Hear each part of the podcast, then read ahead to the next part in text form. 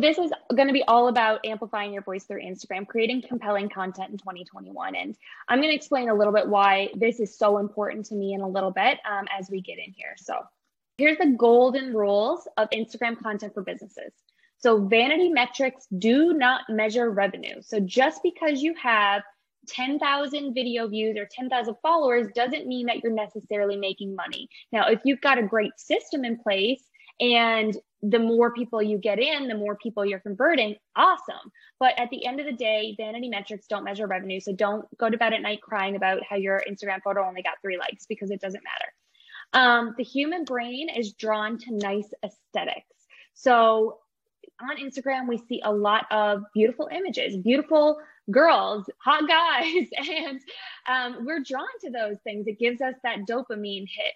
Um, Adam, I saw you just like unmute your mic, and uh, you know, Hot Dudes with Dogs is a really great account. You know, it gives you that dopamine hit um, that you're wanting. So, um, yeah, we're drawn to nice aesthetics, and, and Instagram does a great uh, job of helping us to really uh, inject that into our content. So when you're thinking about the images that you're creating, you want them to be vibrant, symmetrical. You want them to look good and catch people's eyes because the human brain is drawn to those kinds of things.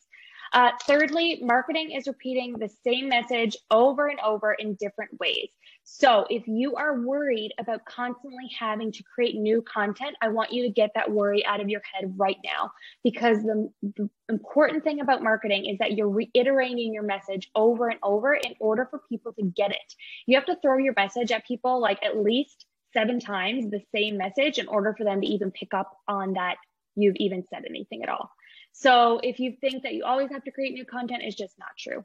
And then finally, whoever gives the most value will gain the most customers. So this is kind of what we were talking about earlier. When it comes to an entrepreneur, you want to think about what people need to hear, and that's value. And we're going to talk about that um, in a second now as well.